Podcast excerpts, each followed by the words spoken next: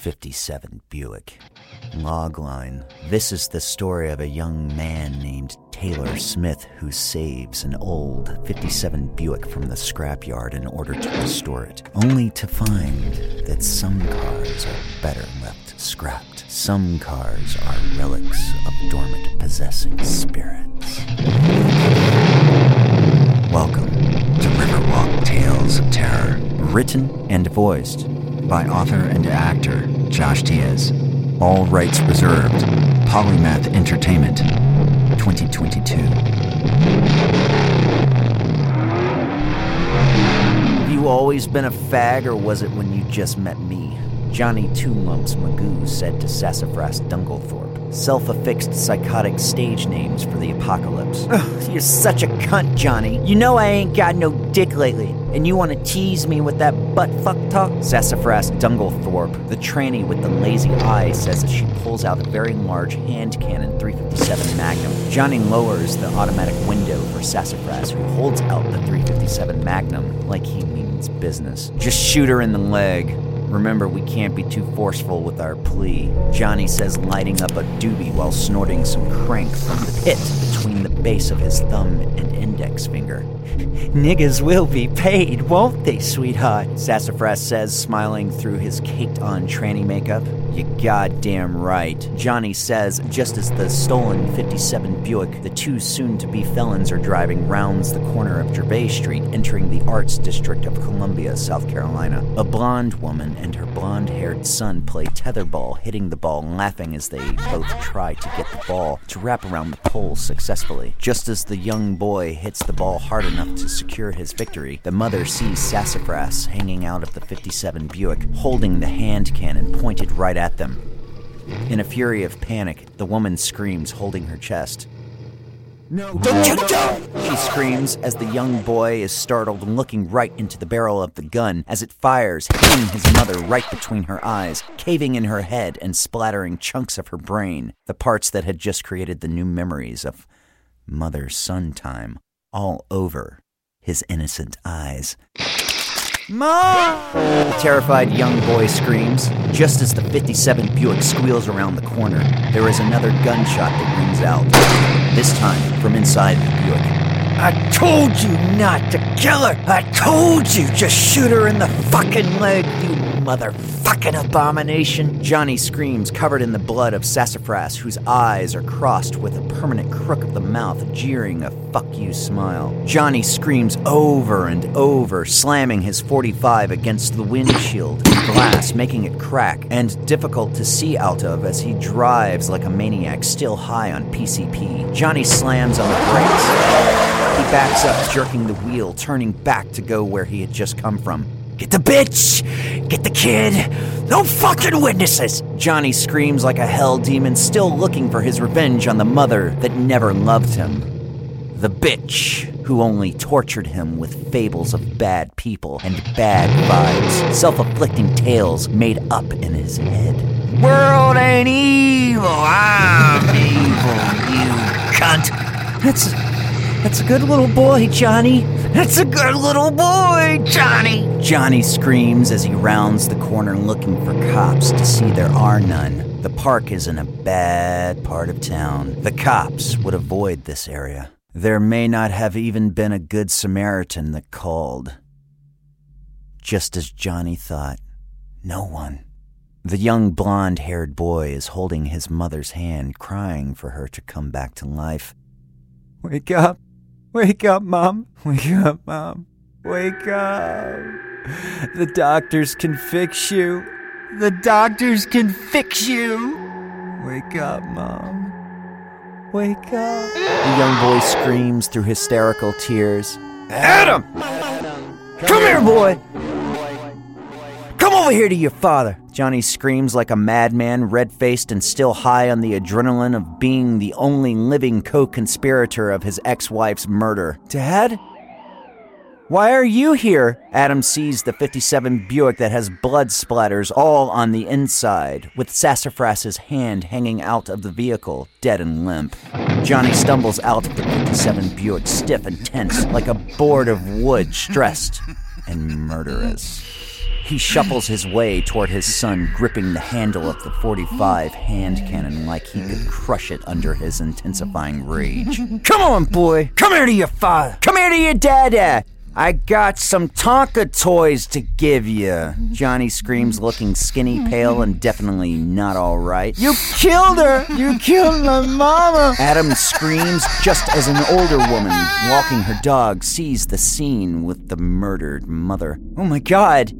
What did you do? The passerby woman shouts through her thick bifocals and bad perm. Johnny doesn't even look at the woman. He just points using his heightened trained military senses and fires, killing the woman with a double tap of his 45, making young Adam disappear behind a wall of shock like he were deaf and dumb. His blue shorts turn a darker blue as he pisses himself, making Johnny give a disgusted God, boy, as he sees the yellow urine feed into his socks. Johnny snatches up Adam, who is still holding onto his mother's hand, not letting go. He has a death grip on her, making her jerk and drag slightly as Johnny yanks at his son Adam. Let let go! Let go!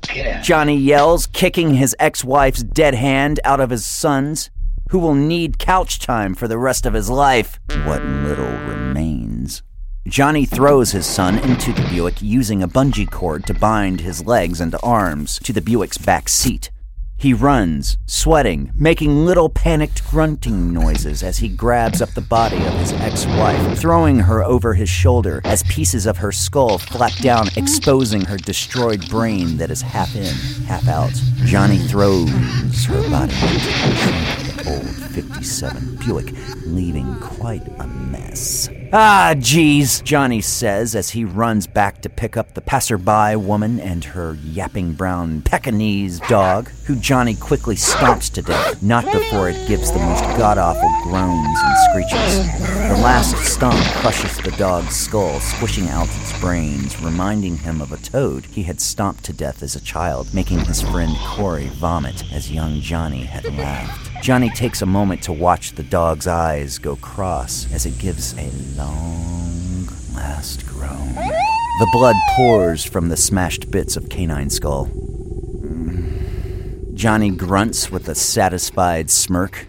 He picks up the leash still attached to the dog's neck and begins to drag it with the older woman still over his shoulder. There are a few birds chirping in the trees, giving the scene an uncanny normalcy.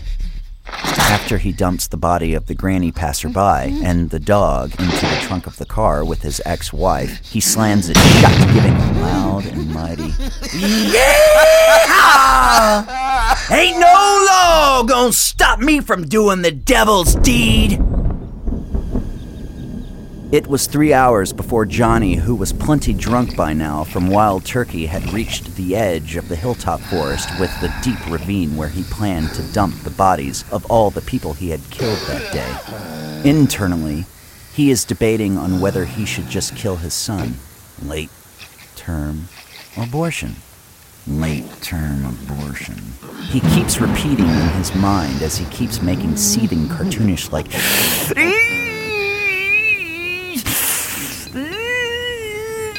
as he sucks in breath through the thin stress of his lips that are peeled back like wind is being blown on his face by a jet engine.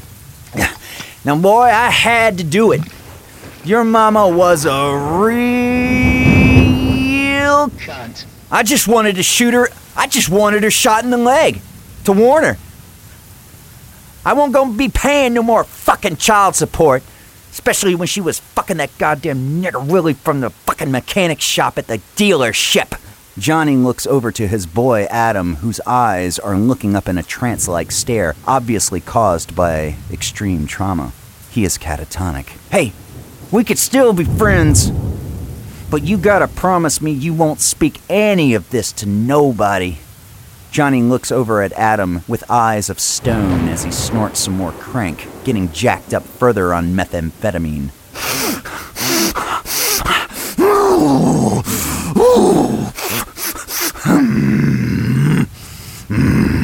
Adam doesn't respond. Johnny begins to hum. The devil went down to Georgia as he makes his final decision on what must be done with his son Adam. It only took two minutes for Johnny to throw his ex wife Carla, a passerby old lady, and sassafras into the rocky ravine that was filled with roaming wolves. Johnny took in a big, heaving breath as he pulled up his now mute son by the arm as he stared off into empty space. Johnny walks his son, Adam, over to the ravine's edge that has a sloped natural granite surface. Johnny squats down, looking into his son's near lifeless eyes. The chill of twilight is setting in. Boy, now, boy, you gotta tell me if I can trust you with what's been done today. Johnny looks for any type of response from his son, but finds none to be had. Johnny turns his head like a coward, not looking at his son as he pushes him off the side of the ravine into the gorge. His son, Adam, never made a sound, at least not until his little body splattered on the rocks at the bottom, which Johnny didn't even notice. Johnny felt an instant relief wash over him as he began to smile. Ooh, I should have done that sooner, Johnny thought. Would have been a lot less mess to clean up.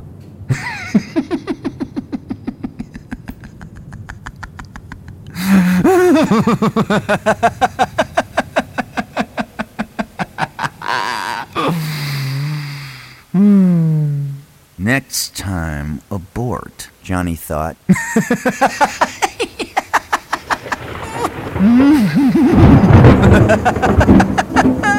One minute later, already planning to call Carlita, the whore from Jim's Fun Time Saloon, Johnny backed up the murder car near the ravine thinking he was going to ace the disposing of evidence, only to get his foot caught underneath the accelerator pedal, causing him to fall and get dragged, screaming into the ravine with the old 57 Buick that still had a fresh matte silver finish. 3,000 miles away, Julebe was tending to her pile of crawdads when she had a waking vision standing by the shore of the marsh. Petrified, she shakes as she sees what may happen in the future if a certain 57 Buick is ever recovered. Collapsing to the mud, she realizes she has pissed herself.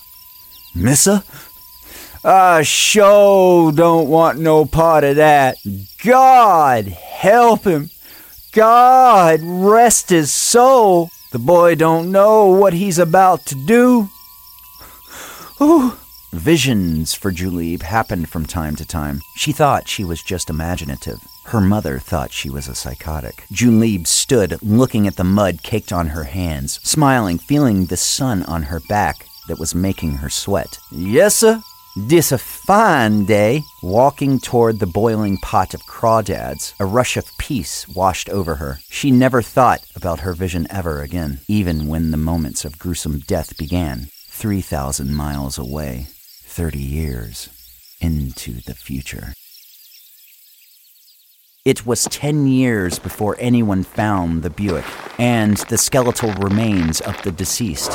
Johnny's skeleton corpse was found still raging behind the wheel, with the jawbone unhinged. There was very little that remained of him. The bones were disposed of by the hunter turned scavenger, looking to trade in the hunk of busted, contorted metal for enough cash to buy a new hunting rifle. With no mention of cold case murders, the 57 Buick ended up at Frank's scrapyard where it sat for another 20 years. A long rest for a cursed breed of wheels.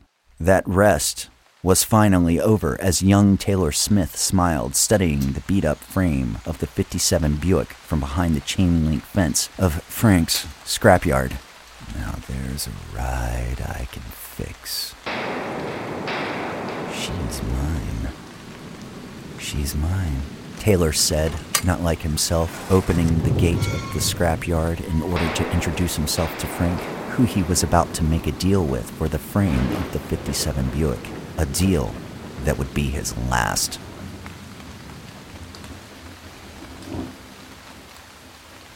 Chapter 1 Frank's Scrapyard. Now, kid, I know you love this frame, but 500 bucks is, is too much money for that car. Frank says as he spits tobacco into a sawed off Mountain Dew bottle that is half full with black goo. Taylor looks at Frank with astonishment.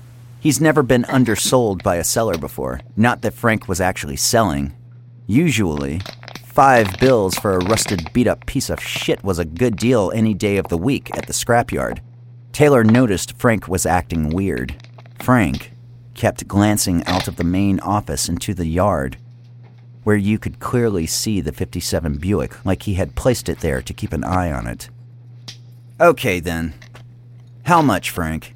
I got a hole burning in my pocket to give you this money. Taylor says, stonewalling Frank with a persistently great deal while simultaneously appearing older than he is. Frank nervously looks from the Buick that is at rest outside, looking like the ghost of something bad to Taylor as he glances with a side eye. But Taylor doesn't care. Taylor needs that 57 Buick. How old are you? 22. Taylor says, not blinking. Well, you should be a fucking stockbroker with the set of balls you got on you for even walking in here. You know I actually shot a kid once just to set an example of him and to warn others never to show up here unannounced. Well, when I see something I want, Frank, I go after it not thinking. Taylor says, hiding the rising lump in his gut, realizing that Frank might be nuts for real. Frank looks to Taylor with almost pleading eyes. Look, kid, I like you, but you really don't want this car. No, Frank, I really do. Taylor says as he fans out the five crisp hundred dollar bills in front of him onto the standing metal desk between he and Frank, not noticing the Playboy nudes laminated to its surface. These are balls even Taylor didn't know he had. It was as if he were being impelled to be bold. You still keep the kickstand out when you're riding your bike like a toddler riding his tricycle with training wheels. Taylor thinks to himself in a flash. Frank looks around like he doesn't know how to say what he is about to say. Taylor starts thinking about the kid Frank had just claimed he shot. He thinks fast, wondering if that were true. It may or may not be. Taylor doesn't fucking care. It doesn't matter. He wants that fucking car, and he doesn't even know why but soon he will. Supernatural forces are at work pulling him into needing that fucking car, that 57 Buick he can already see restored sitting behind the dirtied window of Frank's dank oil stained office. Frank, not knowing what to say, throws up his hands, glancing down at the Playboy nudes on the desk, feeling the need to jerk off. All right, kid. I see I can't persuade you. Did you have the conversation in your head, you old bastard? You said nothing. Johnny thinks as he looks with Taylor's eyes at the frame of the 57 Buick through the shop window that looks charred, like it were ready to come alive. Taylor shakes his head side to side slightly. Johnny? Who's Johnny? Taylor thinks, suddenly feeling invaded by foreign thoughts and whispers. We'll let fate decide, Frank says with immutable confidence. Taylor smiles. He loves a challenge. Now, it's not obvious, but what year was that vehicle made? If you can answer me that, it's yours. Now, I gotta warn you, kid. This car has a fucking history. 1957, Taylor says swiftly without missing a beat. This silences Frank, whose body language drops with the weight of Taylor's win.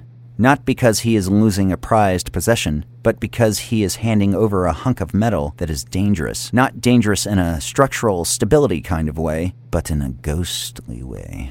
Spooky fucking metal. Frank had privately nicknamed it one evening after the Buick had groaned at him with a metallic whine as he walked by it holding a bottle of wild turkey. A detail he since shared with no one. Frank had made it a point to not ever put wheels on that spooky fucking metal beast because he felt it might want to get him for not sharing the whiskey. Frank slept better at night knowing that that 57 Buick didn't have its mechanical guts to do anyone harm. Most importantly, its wheels. There it sat in the scrapyard, resting on blocks. You can't save 'em all, Frank thought with a necrotic whisper. All right, kid. It's yours. Frank says, suddenly grabbing both of Taylor's hands from across the table divider, gripping them with his old man strength, pulling Taylor forward as if saving him from falling off of a cliff. Taylor stares right into his eyes as he looks with locked in laser focus at Frank, who is dead fucking serious. I take no responsibility for what happens to you and the ones you love when you take that goddamn abomination out of here. Frank's yellowed, jaundiced eyes glaze over as Taylor feels he might vomit, smelling the three day hangover oozing from Frank's unwashed body, penetrating through his sweaty tobacco spit stained overalls. A detail Taylor oddly noticed as he felt his gaze being pulled from the fleeting interest of Frank's poor health and hygiene choices. Taylor looks out through the boxed window with the 57 Buick perfectly framed. With the stench of dead rat in the air, Taylor begins to notice something he hadn't picked up on before. There was a feeling of dread when he looked at the car now, a feeling of dread that drowned him with rising fear, and he didn't know why. But soon he would. Later, Taylor would ask himself, when it was ending, why didn't I ask about the 57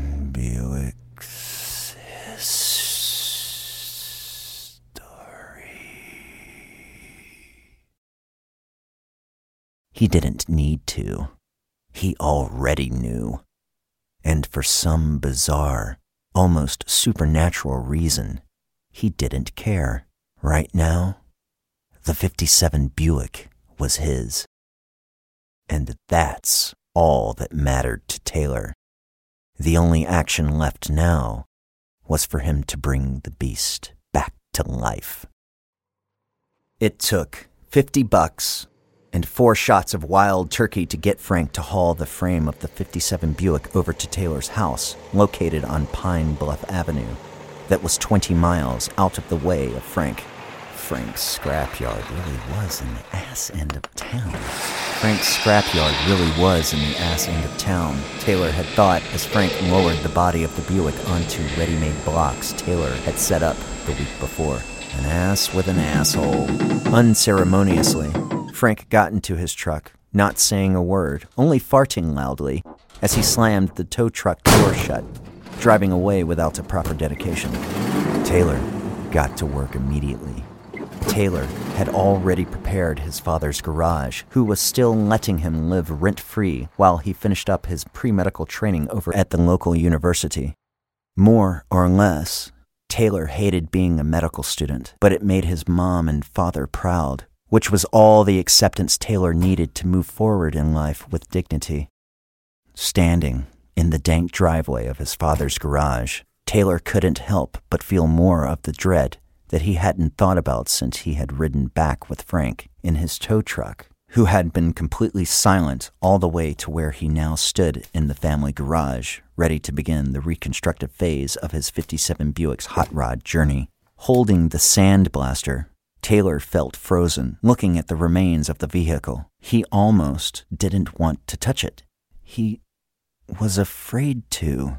This restoration was a long time coming. He felt he needed this car. He needed to resuscitate it back to life. Regardless of the consequences deep down inside, he knew that there would be. Taylor didn't care. Get over it, you pussy, Taylor says to himself in a voice he did not recognize as he flips the sandblaster switch to on with his quick thumb. Taylor would like to think it was his own unique courage that had turned on that sandblaster. But really, it was the 57 Buick and the nefarious spirit that resided in it. The turning on of the sandblaster had startled Taylor. He would soon forget why as he slipped into a trance that would see him complete the task of fully reconstructing the 57 Buick in less than a month's time. The last month, he and his family would be alive. Chapter, Chapter 2 two. First Kill. First kill. The black of night cascaded over the terrestrial landscape as frogs and crickets croaked and chirped. The lush foliage of the river's edge swayed in the wind as a mist was already resting above the trees. In the distance, the young scurrying sounds of wooded creatures could be heard rummaging and foraging for good kills. But no one was around. A light in the distance of the 435 highway lining the river's edge beams the forest, sending radiant light in all directions, making the feral wildlife scatter back into their burrows. The forceful sound of a great calamity, an engine from hell, is roaring toward its destiny at some point in the distance. The destination not known. The driver, Taylor. The beast, his fully restored 57 Black Buick with the 460 long stroke engine. The frog's croaking ceases. The crickets chirp no more. The hell beast that is the 57 Buick roars with its bloodshot eye driver, Taylor. Taylor stares into the night. His hand grips the steering wheel as if he's only the vehicle's chauffeur.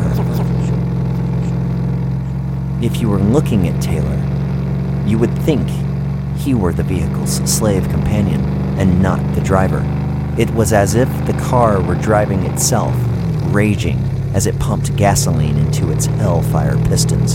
His black leather jacket looks old and worn down, like his face. Only 22, and he looks 40 now.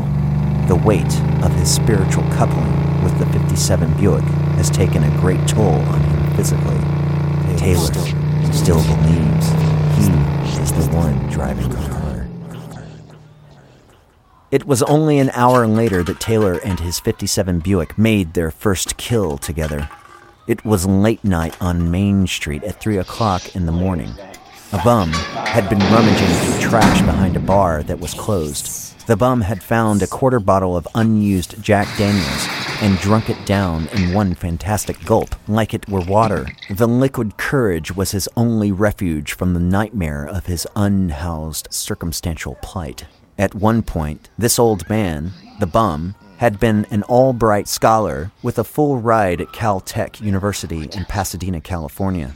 After a lab accident that literally fried his brain, he suffered catastrophic brain damage that left him blank and partially dumb. As he shit into an abandoned mop bucket, the bum lamented seeing a momentary spark of his former life. Stranded synapses left as broken pieces in his mind, a former life filled with wonder and intrigue. Only the feeling of the drink could fill him now. As the old man sang, Feeling fine, hmm. feeling fine, in time integers that mimicked the solved equation to his life's work. He didn't notice the red headlights that glowed with murderous intent as Taylor's 57 Buick slammed into the bum, exploding the Nobel Prize sized head filled with dormant technological wonders that would have liberated the human race from its enslavement to fossil fuels. As the gore splattered onto the windshield of Taylor's beloved hot rod restoration, he thought he had hit a trash bin, with the splatter being a carton of milk.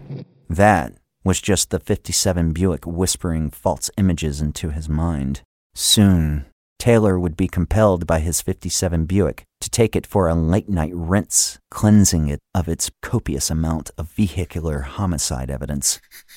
Taking control, Taylor turns on the radio that is playing the same song that Johnny and Sassafras were listening to when they murdered that poor mother nearly three decades before. Taylor nods Taylor nods his head as he drives toward the entrance to the coin operated 24 hour car wash. Taylor didn't notice when the car began washing itself. Taylor was too busy laughing. Taylor awoke the next morning in what felt like an alcoholic daze mixed with a concussion. He looked to his bedside digital clock to see it was 7:31 a.m. Taylor tries to sit up but can't seem to find the strength to do so. God, damn, it. damn it. What happened? What happened to me? Taylor asks with a gruff in his voice that makes him unrecognizable to himself. He reaches over to his nightstand to find a glass of orange juice waiting for him with a note that says, Thought you could use some aspirin and a nice glass of OJ, slugger. Toasters by the bathroom sink like you like it. My little efficiency aficionado. Love you, Mom. Taylor gulps down the orange juice, not bothering with the aspirin. Pre medical training taught him that it's bad for the gut biome. Taylor can feel the orange juice coursing through his veins, reanimating his body as he finally gathers the strength to stand. He stands, wobbling, looking at himself in the dresser mirror. Taylor looks down to see he is only in his underwear. He makes his way to his bathroom, hoping that he can puke to get this feeling out of himself. It is a toxic feeling that somehow feels like anguish mixed with regret. Taylor stumbles to his bathroom sink, collapsing at it like he were about to pray to the sun god Ra, asking for the blessing of rain. Looking at his bare feet, he sees a smudge of what looks like. There is a knock at the bathroom door. Hey, kid, you all right in there? Taylor's dad asks him with old man authority. Yeah. Good. Yeah, thanks, Dad, Taylor says oddly. The odd response from Taylor is met with an odd pause from his father, who Taylor can feel is lingering just behind the bathroom door. Taylor doesn't want his dad to see him this way, so he quickly turns on the shower to drown out the awkwardness, while hopefully giving the audible cue for his, dad, to split. Is that good enough for you, fucko? Taylor heard himself say. Taylor never thinks or talks this way. An icy dagger of chill fills Taylor's midsection as he looks up into the mirror to see specks of blood covering his face. He moves in close to the mirror to see the blood has dried. He can smell it. He had thought the smell and taste of blood might have been his gingivitis, but it was definitely not.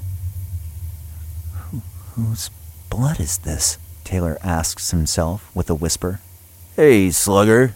You alright in there? Taylor's dad asks intrusively, making Taylor With jump with pre-felony pre-felony fright. fright. Taylor hadn't felt this rushed since his first outing to the Ringling Brothers and Barnum and Bailey Circus when he was only five years old.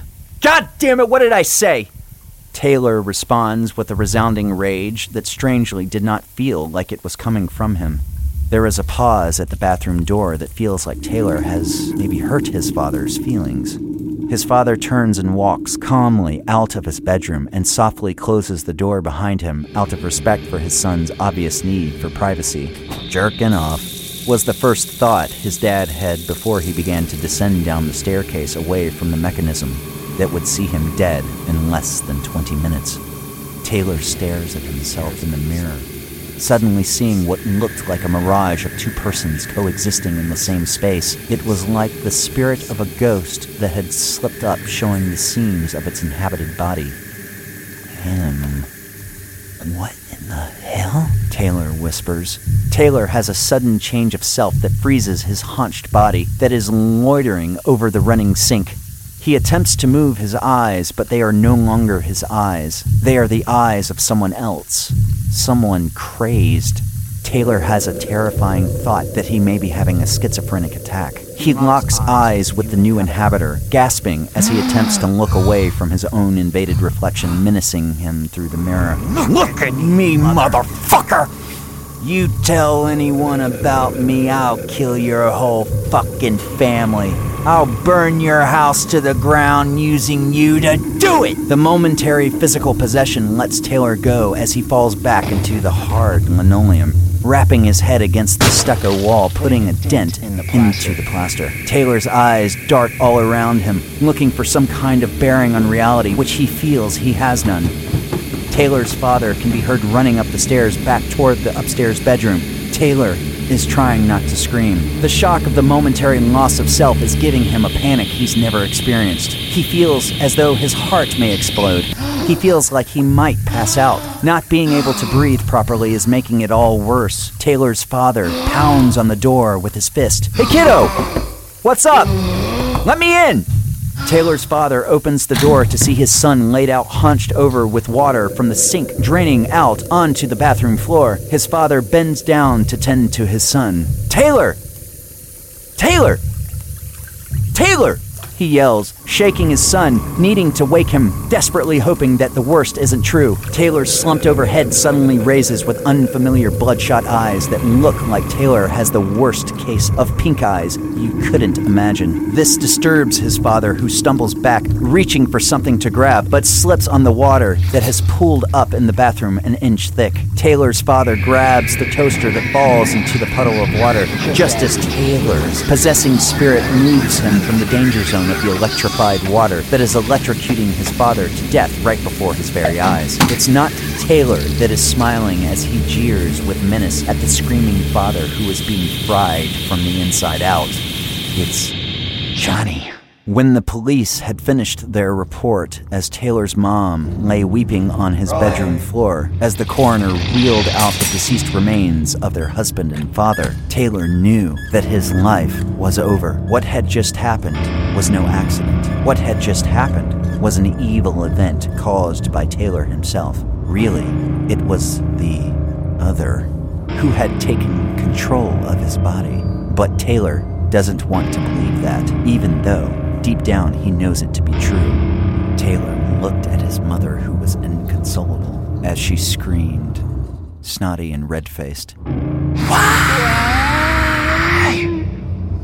Why?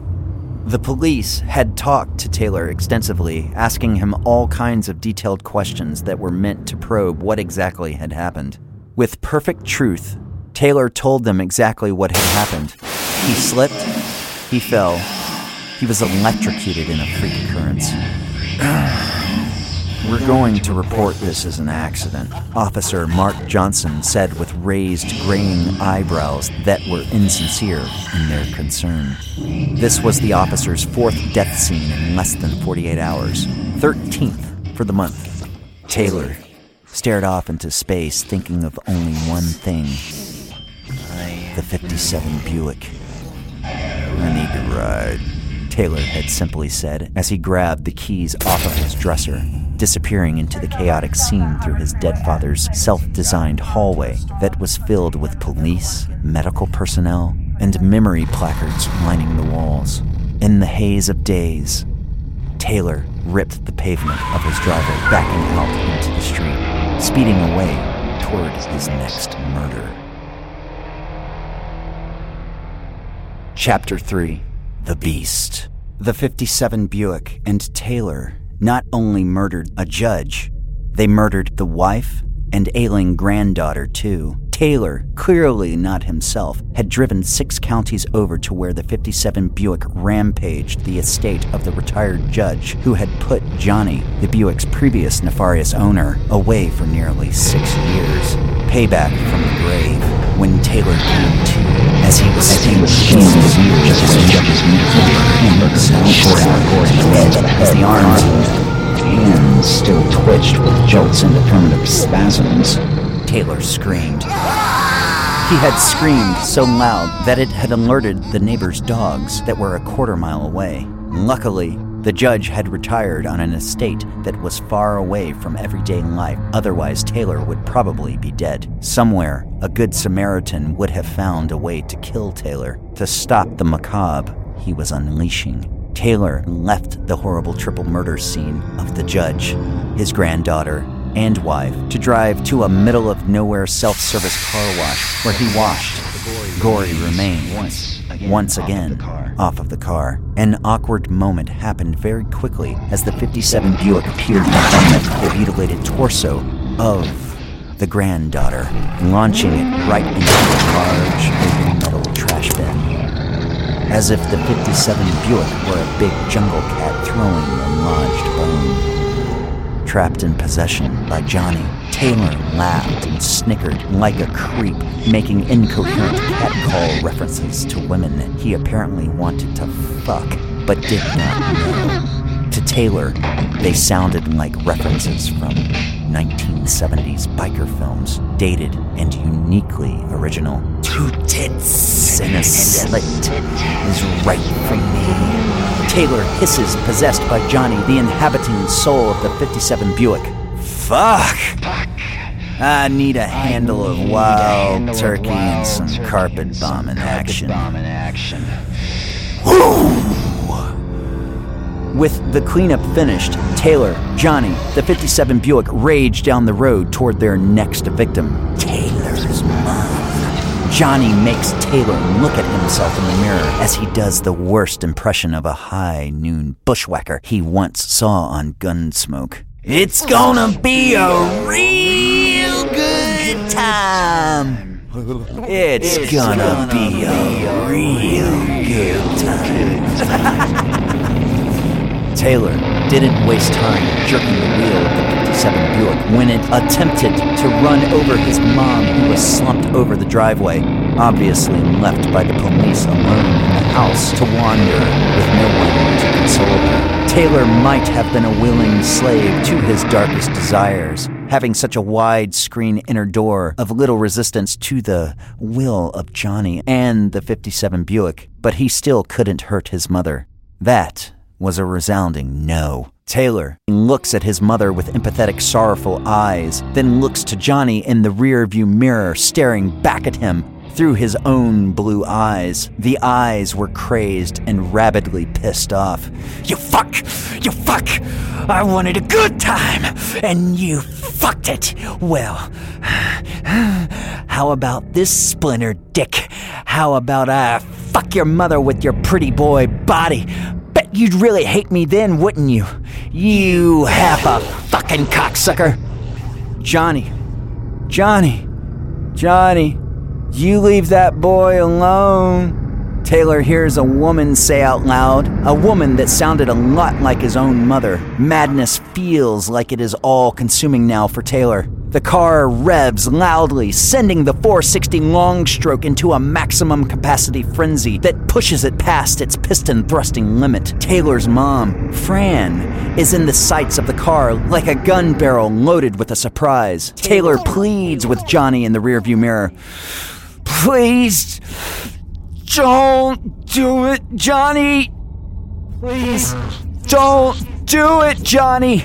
Taylor has a visible change of self in the mirror, taking on Johnny in his face, looking like the schizophrenic madman Taylor is most certainly not. Pretty boy with a pretty mom. Pretty boy pretty mom. Wish I had a pretty mom to look at. Hell, I always imagined a princess to be my mom when I was in juvie, just so I could have a good fucking a slender bitch to clean up after me. But you got it all, don't you, Taylor? You got it all, and now I'm gonna take it! Cause I fucking hate to see clean people glean. Taylor comes back to himself. No! Taylor howls as the brake releases and the tires squeal against the pavement, heading straight for Taylor's mom, who looks pathetic and broken in the driveway, spaced out, probably not even aware she was about to be murdered with her son's 57 Buick. And it was his now. The car shoots forward like a running rabid beast, hell bent on doing the murderous deed. Suddenly, Taylor, Johnny, sees appearing in their path a decomposing woman standing next to a decomposing boy in front of Taylor's mom, Fran, as if shielding her, familiar ghosts from Johnny's past. The car screeches to a halt just as the front grille, that still has gore from the last triple murder scene of the judge and his family, flecks itself onto the face of Taylor's mom, Fran. Taylor, with all of his strength, fights the 57 Buick from accelerating forward by pressing and holding the brake pedal down with both of his feet. Taylor struggles, red faced and sweating, pushing into the leather bucket seat like he were a dull knife attempting to be pushed through the cushioning. As his head slowly turns to look into the rearview mirror, he knows he and his mother are fucked. You got your free one in already. You got your free one in already. Johnny says, smirking as he takes a butterfly knife out from underneath the seat, using Taylor's own to stab himself in the leg, causing his leg to release the brake, smacking his mother right in the head, knocking her back with a loud. The 57 Buick quickly consumes Fran, running over her, crumpling her aged and frail body like a wild African jungle monster munching and feeding on her fresh blood that her still beating heart is fervently pumping. The crunching sounds of his mother sends Taylor into a state of shock.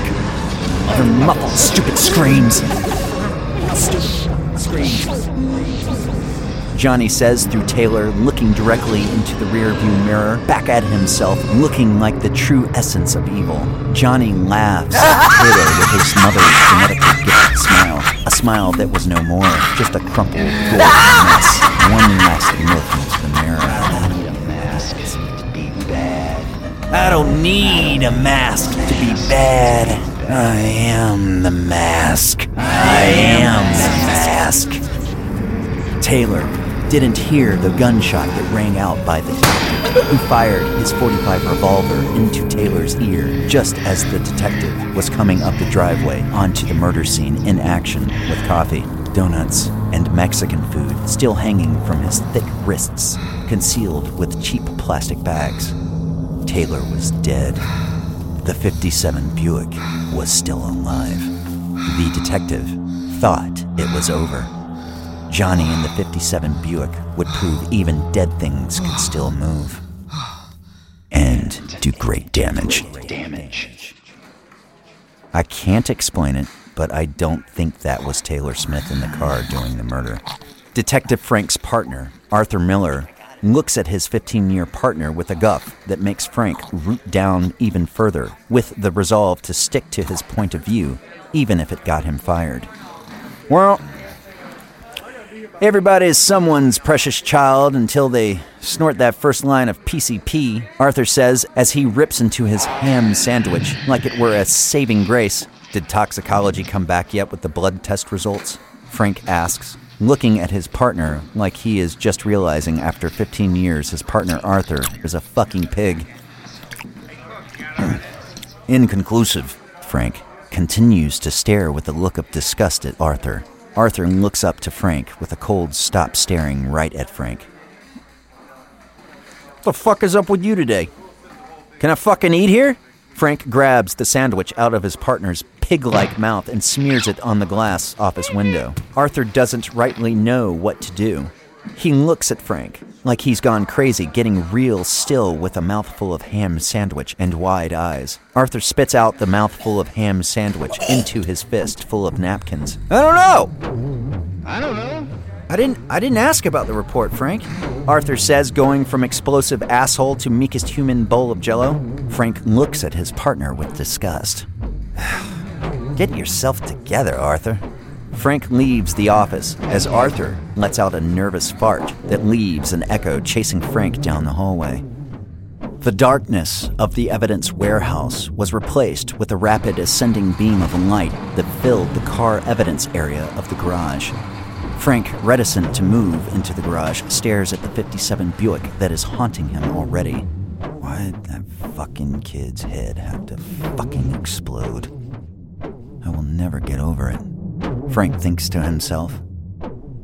Nervous, Frank goes to take a step, then stops before making the first step, remaining in place. He stares at the grill of the car that still has bits of gore caked to it. What the fuck am I afraid of? The kid's dead. Frank says to himself, giving. It's dead. Ah. Fuck am I afraid of? The kid's dead.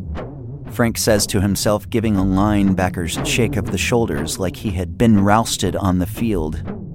Looming post traumatic stress. Frank steps into the garage against all instincts as a searing lightning bolt of panic begins to take hold of him as he gets close to the 57 Buick. Yo! Partner! Arthur belches, scaring the living fuck out of Detective Frank, making him jump spinning around, pulling his revolver on his partner. Arthur drops his red slush icy and bag of waffle fries onto the hot pavement, spilling it like a crime scene, throwing his hands up into the air like a perp. Yo, Frank! It's me! What the fuck? Arthur nearly squeals as chunks of waffle fry and icy spill out of his mouth. Frank looks at Arthur, holding his gun on him. Longer than he should have. Slowly, Frank holsters his revolver. You scared me, Detective Frank says, like everything is cool.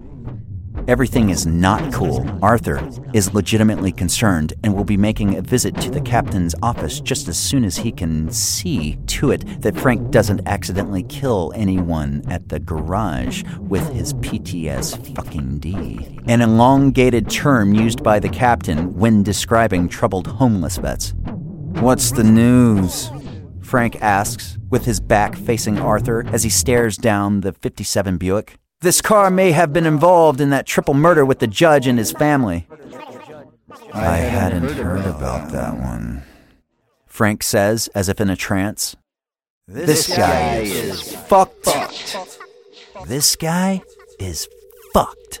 Arthur thinks to himself, looking at his partner, who he is sure is suffering from some sort of PTSD after killing Taylor. What's to be done with the 57 Buick?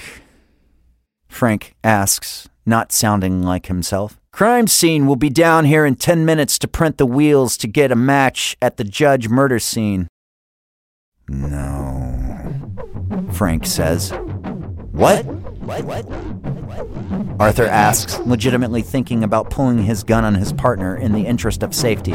Arthur puts his hand on his sidearm, popping the safety strap. As Frank turns toward Arthur, the 57 Buick lights up with a raging engine, popping itself into gear, accelerating rapidly out garage, just in time for Arthur to raise his gun toward Frank. As Frank moves out of the way of the speeding 57 Buick with only a kiss of his suit jacket against the front right headlight, Arthur, the fat fuck that he is, of course can't maneuver himself in time to get out of the Buick's path as it rampages into him, sending him underneath the frame of the 57 as it consumes him, crushing him and crunching him like the others. Arthur is a big man, and it takes a little more effort from the 460 long stroke engine to do its job and kill Arthur once and for all. Frank just stares, standing limply, watching with cold, lifeless eyes as the 57 Buick, a car that is driverless, crushes and kills his partner of more than 15 years. You squeal Good, like a well fed. Frank mutters to himself as other policemen run out into the parking lot toward the deadly scene, attempting to do something about the horrifying death that has already taken place. Arthur's head crushes like a grape, spilling out his brains onto the hot pavement like unset jello on this hot summer's day. Frank, what the fuck happened? Frank, what the fuck happened? Help!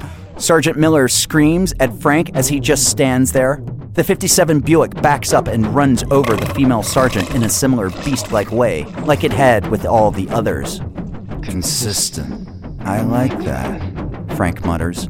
As the 57 Buick continues to crush the female sergeant as she screams, the passenger side door opens for Detective Frank, who gets in like he were getting into his limo at a five star hotel. As he sits, the 57 Buick closes its door gently behind him. Detective Frank looks out of the car window down at the gore as it splatters, bursting from underneath the vehicle in all directions. Now, there's peace. Frank says, looking sly just like Johnny would say. Officer Michaels shoots Detective Frank before he can exit the police parking lot. After seeing her partner mangled by the 57 Buick, she didn't hesitate. She just pulled her hand cannon and bang! No more retirement dreams of owning a condo in Palm Beach. Detective Frank was dead. His eyes were missing and his and his brain was ruined the interior of the bucket seat leather. But then, the Buick began to take hold of Michael's, who began thinking about snakes between her legs as she moaned like a whore needing more. The Buick needed a fresh soul to consume, to mock, to humiliate, to destroy. Just as freely as Detective Frank put himself into the driver's seat, so did Michaels as she ripped open her police trousers to begin pleasuring herself by masturbating with her baton. Just like Taylor, she looked into the rearview mirror, lusting after the fine piece that she was. It didn't matter that she was shot three times in the chest and once in the head by incoming officers flooding the scene as she fled. Johnny and the 57 Buick were much too powerful now. A fine piece of slit. Now fuck 'em. just like Johnny would say. We're all headed to the final destination, and it's the same for me as it is for you. Former police officer Michael screamed with Johnny deep inside her, puppeteering her dead corpse's every move. The 57 Buick, separate from the two, rages down the open city streets, careening into pedestrian after pedestrian, galvanizing human flesh, transforming the streets and sidewalks into a fantasy stroll into the macabre. Blood and guts everywhere, spilling, man, woman, and child all consumed into the belly of the beast that is the 57 Buick. Nothing's ever gonna be the same in this town. Yeehaw! The possessed Michaels jeered and screamed. More and more and more and more until finally the city of 503 lay at rest in pieces. As darkness fell, so came the night. Flames of hell shoot out from the newly developed exhaust pipes on the 57 Buick's underbelly. An upgraded reward from the devil for the dirty deeds. The 57 Buick raged, leaving the town covered in phantasmic gore as Johnny's Officer Michael's corpse fell apart, Puppet revealing, fell apart revealing an empty skull and eyeless whispers of a nightmare waiting to find its next town, which was no more than 35 minutes away. Awkwardly, the former policewoman jerked up its stiffening arm to turn on the radio, which happened to be playing The Devil Went Down to Georgia by the Charlie Daniels Band. As rigor mortis began to set in on the officer Michael's corpse puppet, one final look into the rear view mirror at the town, and a final look of the once beautiful officer Michaels sends Johnny into a howl as the skin on its face flaps down, revealing muscle and skull. With no eyes to see the road ahead, Johnny finally felt free. And he's a coming. The devil's coming. The devil's coming!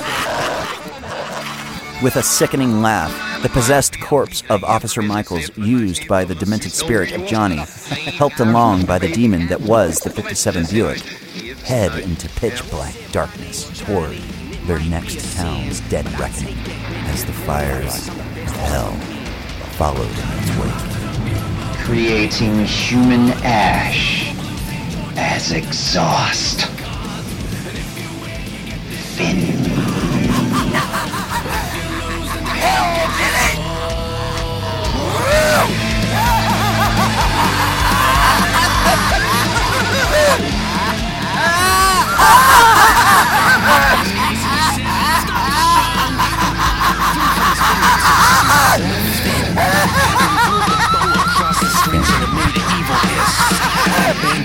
He's a coming. In it's the devil's coming.